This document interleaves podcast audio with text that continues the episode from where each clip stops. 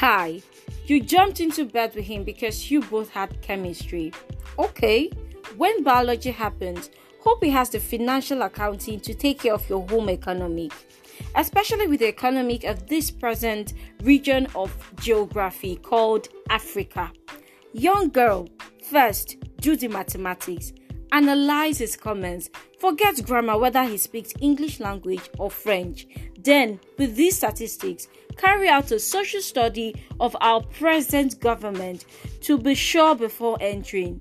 Then, follow the Christian religious education of how marriage union should be done. Make sure that your physics defy the laws of weakness.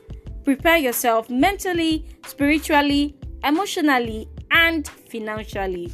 Else, your life will turn into a literature for others to read and learn.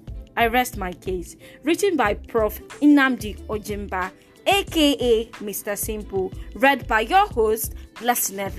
Good night.